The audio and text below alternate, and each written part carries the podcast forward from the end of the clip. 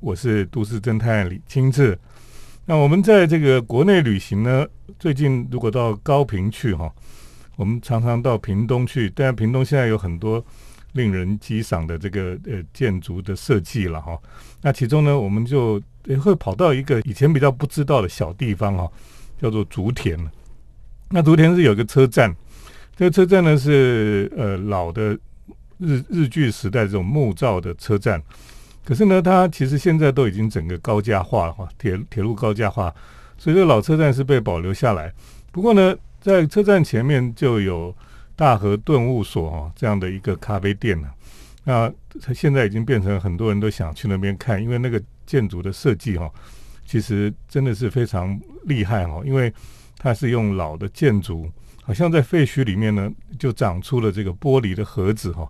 那你在坐在那个玻璃盒子里面，你又可以感受到这个过去废墟的这种历史感，那么另一方面呢，你又可以看到很多绿色的植物，好像就在你周边一样那可是你可以坐在一个玻璃的盒子里面，非常舒服的在那边喝咖啡啦。那这个其实在这个大和顿悟所的后面呢，现在还有一栋刚盖好的叫德旅社德旅店。那么这个旅店呢，它也是设计的非常特别也跟整个周遭其实都融合在一起。那这个竹田其实还将来还不是只有这样，后面还有很多新的这个规划跟设计那为了了解这些呢，我们今天特别把设计这个大和顿悟所还有德旅店的设计师利培安来请到我们的节目当中，我们欢迎利培安。清志老师，各位听众大家好，我是利口建筑主持人利培安。对，我想因为利培安也是我们实践大学毕业的嘛是。那过去其实我们实践的学生都在设计界真的是都很有创意那这次其实我也是后来才知道，原来就是你设计这个大和顿悟所。那大和顿悟所当初你怎么会，因为你也不是住在那里你怎么会跑到屏东这个地方，然后跑到一个叫竹田的小地方去做设计？其实是起源于这个2015年的时候，刚好有一个机会，我认识了这个丁尺建筑的黄卓仁黄建筑师。那时候他刚离开建筑师事务所，刚好有一个机会回到这个竹田这个乡下，跟目前这个大和顿悟所的这个执行长叫赖元峰 Paul 有这个机会，所以他当初要做这个咖啡的时候呢，他就问我有没有兴趣可以一起来做合作，那这个因缘就是从这里开始的。对，你当初在设计这个大和顿悟所它原来这个地方，你可以稍微讲一下这个竹田这个地方它原来是跟这个，因为这个地方好像就是一个农村的这种感觉你可以跟听众朋友先介绍一下竹田这个地方到底是在做什么竹田原本在这个地方呢，在以前有一个很有名的一个米厂叫德兴米厂，它算是在南部最大的米厂。那在日据时代呢，这个地方被称为顿悟。为什么被称为顿悟？是因为这里的地势在南部来讲是比较高。那以前常常这边附近有一条溪叫爱寮溪，常常会淹水，所以呢，他们会把所有的米在收成的时候拿来这边的仓库去做所谓的寄放跟那个贩售，所以德兴米厂在那个时候生意非常好，所以在这里有很多块的土地都是属于德兴米厂的。哇，但为什么这边也有个名称叫六堆是吧？六堆是整个南部的这个地方客家的聚落，有六堆，都叫六堆，有六堆中堆这样子。所以这个地方原来就是在竹田这里，因为地势高，所以就当做是稻米的储存的一个空间了。是，所以我们看到以前你看到这些老的建筑或是那些废墟都是这个德兴米厂的。是，没有错，这些都是仓库用地然后所以包括它很特别的就是除了仓库用地之外，它这边有一个很棒的木构造的火车站，那也是因为这样子来去做这个运输的方便这样子。对，这个大和顿悟所就在这个日式老车站的对面嘛是。那原来就是一个稻米的仓库了那个仓库利培安就把它设计成一个非常应该讲是废墟里面长出来的一个新的空间了哈。是他的设计的想法哈，等一下我们再请他来跟我们分享。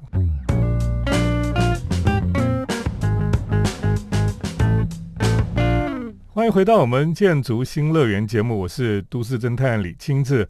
那我们今天特别请到了利口建筑哈主持人李培安来到我们节目当中啊。那他最现在大家都很想去看的哈，就是他在屏东竹田这个地方呢，他设计了一个很奇特的咖啡店哈，就叫大和顿悟所哈。那大和顿悟所其实就是在一个以前是稻米仓库的废墟里面哈，长出另外一个空间出来哈。你当初的设计的想法是怎样？为什么你会想说要再保留这些废墟，然后又从里面又长出另外一个空间来啊？因为原本这道这个废墟里面其实荒废了一段时间很久，那它这个整个的建筑的空间跟尺度呢，室内都是非常大的钢构的垮具，所以没有任何的落柱这样子。那第二个特别是它这外墙呢，由以前的一个竹田出来的一个在地的艺术家去做一个彩绘的这个动作，所以我觉得这个墙是保留下来是有非常有意义。所以那个彩绘是之前他已经先画了。是，对。所以也就是因为这样的关系，所以我们是跟黄建筑师在思考，是说是不是我们可以把新的空间是加在里面，那新旧之间的空隙，那是不是就形成一个所谓的花园的空间，让光线啊、水啊可以下来这样子。所以听众朋友，你可以这样想象，就是原来是一个已经破败就是说那个屋顶都不见了那只有剩下那个钢架还存在的一个废墟那中间呢就会出现了透明的这个玻璃的这种空间从里面长出来了。然后这个旧的建筑跟新的这个玻璃屋的空间中间呢，就会种了一些植栽哈。是，所以你想想看，如果你在这个玻璃屋里面喝咖啡哈，你看出去哈，它就会有阳光进来嘛。是，然后你看出去又可以看到这个旧的建筑的这种废墟的这种感觉哈。是，然后你又可以看到很多绿色的植物，我觉得那个是一个还蛮浪漫的一个空间的哈。那所以现在很多网美啦，或是很多游客都很喜欢去这里哈。那个有时候你去还真的有时候还不得其门而入，因为人太多了哈。这个你是现在那么多人去，你变成那么有名，你是当初有就知道会这样啊？应该是这样讲，就是说南部就是阳光非常的充沛嘛，那刚好基地比较特别，是因为它大垮居，所以当初在思考的时候，是不是说我们用比较小的玻璃的盒子，在这个大的框架之内形成一个类似像一个小的一个独立的空间，然后再用半户外的回廊的空间把它连接起来。那这个树呢，基本上我们也是特地挑选了台湾原生种的台湾的栾树，台湾栾树又俗称的所谓的四色树。它的春夏秋冬的颜色会变色，所以当它是绿色的时候呢，就跟我这个外面的小叶兰的树是一样，枯的时候呢，它就会长成咖啡色的这些花朵，然后跟我刚过锈蚀的颜色是融合在一起。所以目前现阶段去看的话，你会感觉整个荒废的仓库是看不到的，变成一个绿色的一个地景的一个空间这样子。但是冬天的时候呢，树叶掉光了，刚过的形状又露了出来这样子。所以听众朋友，你就知道，你到竹田去哈，除了那个老的木头的车站之外哈，那前面就是这个大和顿悟所。那大和顿悟所这个建筑哈，就不会觉得很突兀了哈。是，因为我们讲说，因为台湾哈，常常你看那个火车站前面都是乱七八糟哈，各种各样的招牌啦，或是各种各样的乱七八糟的建筑哦，就是很混乱哈。那事实上，一个火车站应该是一个很重要的地方。那特别是，其实在日据时代，火车站前面其实是一个非常应该讲说一个很壮观华丽的地方哈。我在讲说这个整个纵贯线哈，从日本时代盖了很多大城市就有那个很华丽的车站嘛，车站前面都有广场，然后甚至有喷水池哈。所以以前火车站就是一个非常重要的一个门户了，因为借着火车哈就可以去跟对外有联系嘛哈。所以火车站的建筑其实是非常重要的。那么竹田当然是一个小站可是呢，它如果前面都是一些这个招牌啦，或是一些乱七八糟乱盖的房子你就会觉得啊，这种小站也不值得去看可是你现在去看的时候，你就会发现这大和顿悟所呢，它整个空间还有那个建筑就跟周遭环境几乎就是融合在一起哦。然后你不会觉得说，哎，突然有一个盖一个很新的、很奇怪的东西出现了。不过你现在在大和动物所后面，你又盖了一个旅店哦，这个旅店可是看起来又好像跟这个大和动物所是连接在一起的了哈。等一下我们要再请利培安来跟我们谈一谈他这个新又继续做的另外一个设计。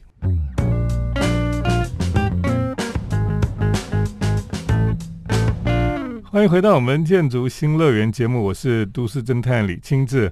我们今天特别邀请了设计师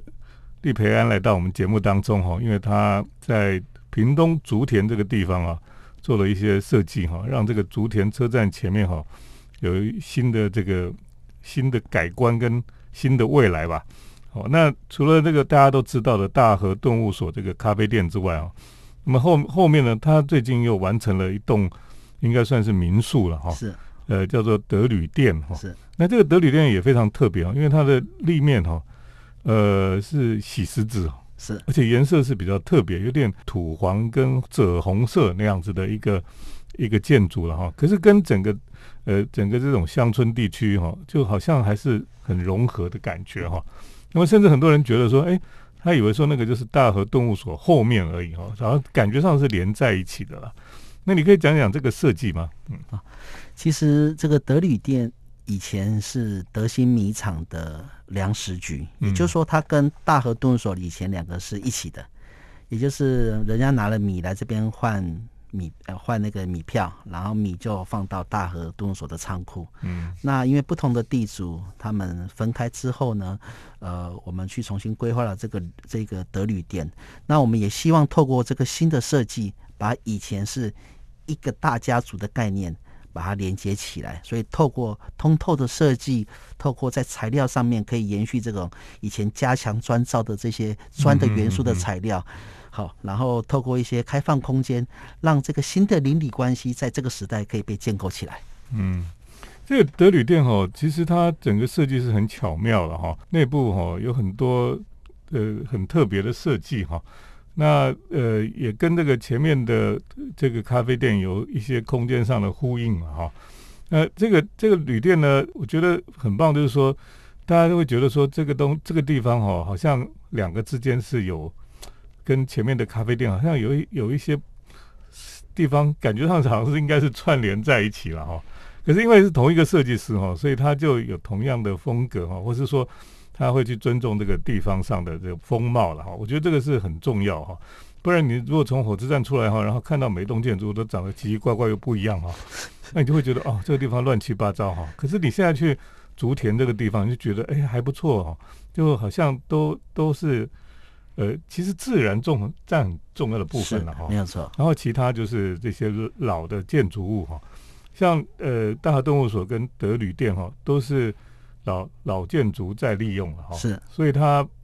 多少都保存了很多这个老建筑的特色。是，我觉得这个是利培安他做这个设计做的还不错的地方。那么另外呢，因为当然附近也有很多过去你说德兴米厂是他们遗留下来的旧的仓库啦或是一些废墟啦，还有甚至还有一些旧的什么碾米的机器什么都还有留着哈。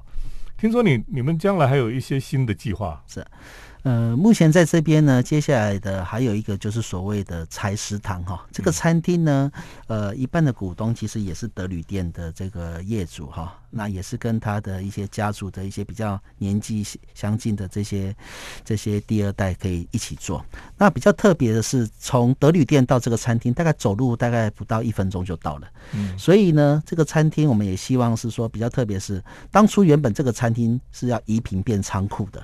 那我去看的时候呢，发现有一个这么漂亮的烘骨机，应该也是目前竹田唯一保留下来的烘骨机，很大台，非常大台哈。那也是日据时代的木造的，对，一半木造，一半是那个金属这样子。那我就当下就跟他讲说，这个一定要留下来。后来透过设计的讨论呢，业主也尊重我的想法，所以未来在这个餐厅的入口，我有一个开放空间，这个烘骨机会被保留在这边，然后形成一个类似微型。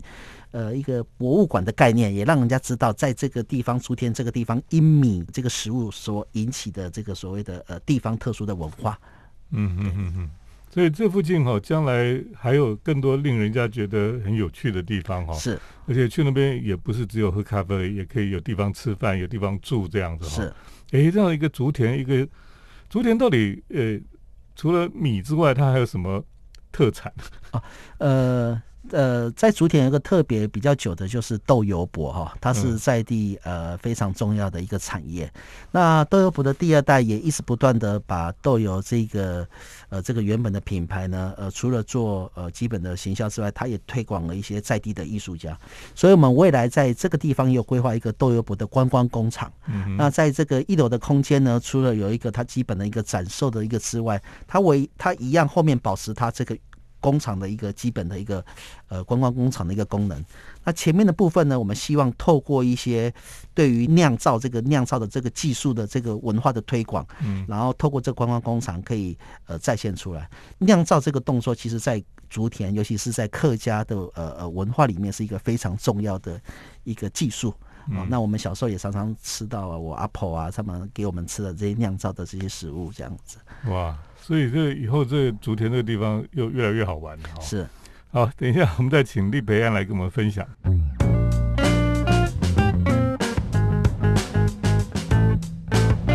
我是都市侦探李清志。那我们今天很开心我们邀请到了设计师立培安来到我们节目当中那因为他最近在屏东的竹田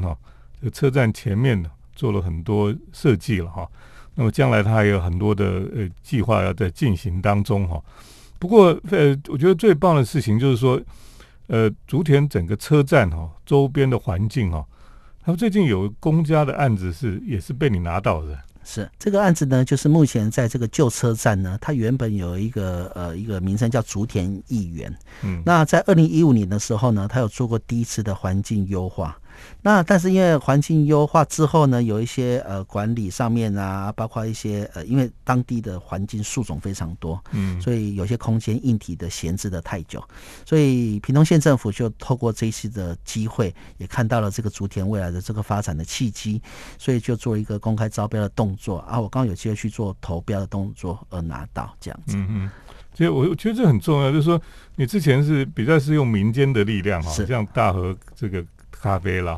或是德旅店啦或是你说将来豆油帛这个周遭的一些民间的设计你就形塑了附近的氛围啦可是那个火车站周边还有那个火车站的这些地也是要好好的规划一下那么这整个就会变成一个以火车站为中心的一个类似一个园区一样是，那它整个景观什么就可以比较统一，而且就形塑出一个很漂亮不会乱长乱七八糟东西出来的一个很棒的火车站嘛对，所以我觉得这在台湾也是台湾有很多的小车站啦或者甚至大车站，那个火车站前面其实过去都是乱七八糟啦是，那现在大家都知道就是火车站很重要特别是大城市里面这些旧市区他们要重新这个城区这个老旧社区的复兴都要从这个火车站开始，它有点像一个很重要的地标一样。所以像新竹车站现在也整理的很好。台中车站前面这个老的车站留下来，后来他们有高架新的车站，那前面也是留出广场的空间了我觉得都已经开始在做这种事情。那么小车站呢，竹田站是一个非常特别的案例那立培安他居然是一个人在这边搞来搞去，居然把它弄得还不错那这也是让我们觉得很棒的一件事情那通常如果你要去竹田是要坐火车还是怎么样？一般如果你是坐火车，大部分那边都是小站，大概就是半个小时、40分钟或100。从屏东站从屏东，如果是南下，大概就是假设你是坐高铁到新左营大概是要坐50几分钟到竹田这个车站，那只有电联车。你说从新左营就有车子可以直达竹田这样？对对对对对。那从屏东再过去也很近嘛大概屏东过去大概要20几分钟。我是说坐火车呢？对啊，也是电联车也是有电联车道而且现在听说是从屏东那个高架铁道下面还有脚踏车道可以骑过去。县府现在规划这个脚踏车道哈，把每一个乡镇做了一个很棒的串联。嗯，所以我们在这个火车站前面的设计呢，因为它整个的环境其实是非常的景观是非常的好的，所以我们也希望是说，除了这个地方竹田驿站的这个前面的环境改善好之后，它的隔壁的这个乡，比如说西势乡，或者是它的下面一个潮州，都可以借由这样的这个脚踏车的步道去做一个点对点的串联。对，所以我们看到其实台湾现在有很多是小地方小车站那么有很多好的设计师在这边努力把它改善它整个环境了所以过去我们看到这种乱七八糟的火车站前面的景象就慢慢会被改变了是。那竹田是一个很好的案例所以我们很谢谢利培安他的努力那也很高兴他今天来到我们的节目当中，谢谢培安。好，谢谢老师，也谢谢听众朋友的收听。我们接下来呢是都市侦探的咖啡馆漫步单元，都市侦探的咖啡馆散步。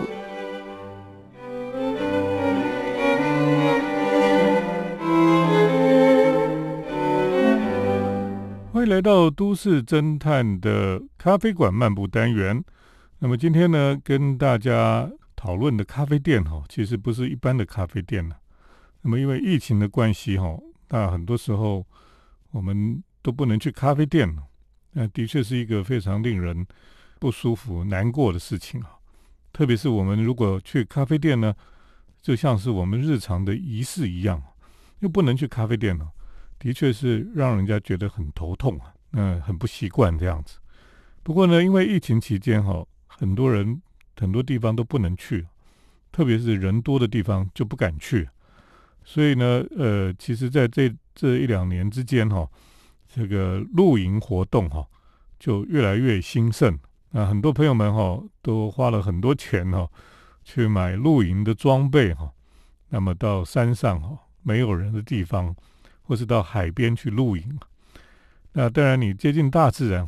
你的紧张的心情你觉得很害怕的心情就会被疗愈了所以去山上去海边去接近大自然的确是有助于我们在这个很紧张的疫情时间里面可以得到一些舒缓，那么心情呢能够得到一些这个安静下来。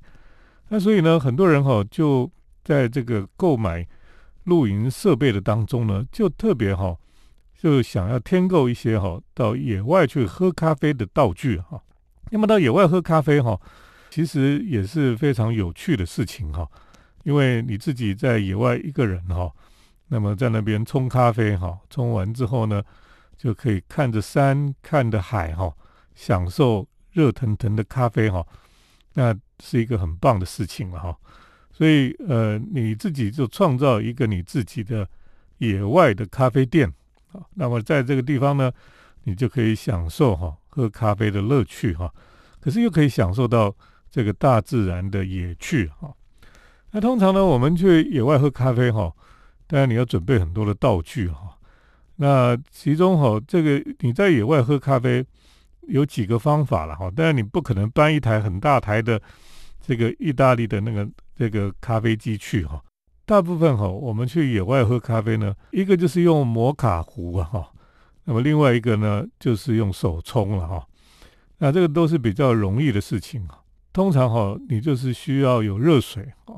然后你要有这个手冲的道具或是摩卡壶这样的道具你就可以去野外来煮咖啡了我觉得以我个人的经验来讲我比较喜欢用摩卡壶因为摩卡壶你只要把这个咖啡粉放到里面去压一压那么在里面再装水你就可以直接把这个摩卡壶因为摩卡壶真的很坚固你就可以把它直接放到这个引火上面就直接去烧了等到它煮了一段时间之后呢它自己就会这个咖啡整个煮好然后你就用这个露营的杯子装起来就真的很好喝了就很香了。那当然这个在野外露营其实水是很重要了那你说这个溪里面的水可不可以喝基本上还是不太建议了因为我们都不知道什么地方会有什么东西所以通常我们都会自己带着这个水桶哈，那么出去这个露营的时候来泡咖啡。如果你是开车的话哦，比如说你开露营车啊，开吉普车啊，那这些道具装了上车是很方便的。那如果你是一个人行走哈，步行的话哈，那么道具就要讲究一点，因为不能太重，而且那个道具哈，最好是可以把它弄成比较小的零件，那么你可以背着到处走这样子。摩卡壶之外哈，就是用手冲嘛哈。那手冲呢，你就可以准备一个这个磨豆机哈，这是个人的这个磨豆机哈，用手摇的那种磨豆机，你就可以现磨豆子，然后呢，你就可以把它倒在这个滤壶上，然后你就自己用烧开的热水哈，那么就在上面手冲了哈。这其实都是很方便的做法。在野外喝咖啡，我觉得那个气味哈特别的浓厚。为什么？因为好像我们在咖啡店在哪里哈，就是味道已经太多了。可是你在郊外的时候呢，在大自然里面呢，咖啡的香味哈是一个非常特别的味道，跟大自然里面的香味跟海边的味道是不太一样的，它是一个比较特别的味道。那么在外面哈，有时候比较冷的时候或是晚上的时候哈，那么喝一杯自己冲的自己煮的野外的咖啡哈，那么你再自己就把自己布置出一个属于你自己的野外的咖啡店，那我觉得那个是一个很棒的事情。那以前的确是也有人哈，他就是开着小的这种像吉姆尼这种车子哈，他就把它改装成咖啡车哈，那他就到外面，他甚至有一些露营人的地方，他还可以卖给他们。那或者说呢，他们就是有些人哈，甚至就是一个很简单的小推车，他就在野外哈，有时候这个登山的路径上面，他就在那边冲咖啡给登山的人来喝了哈。我觉得这是一个非常有趣的事情哈，就是很多人他即便是去登山了，他即便是去野外了露营，他还是希望能够喝到咖啡了哈。可见呢，这个咖啡对很多人来讲哈，是一个非常重要的事情，也是每天都要进行的仪式了哈。所以虽然疫情期间有时候不能去咖啡店，但是你自己到野外去哈，自己可以带着自己的道具哈，去那边冲咖啡哈。去喝咖啡，我想你也可以营造出属于你自己的咖啡馆，在野外的咖啡馆。今天跟大家来分享的这个野外的咖啡馆就先聊到这里，谢谢听众朋友的收听，我们下礼拜再见。城市的幸福角落，来杯手冲单品，享受迷人的香醇世界。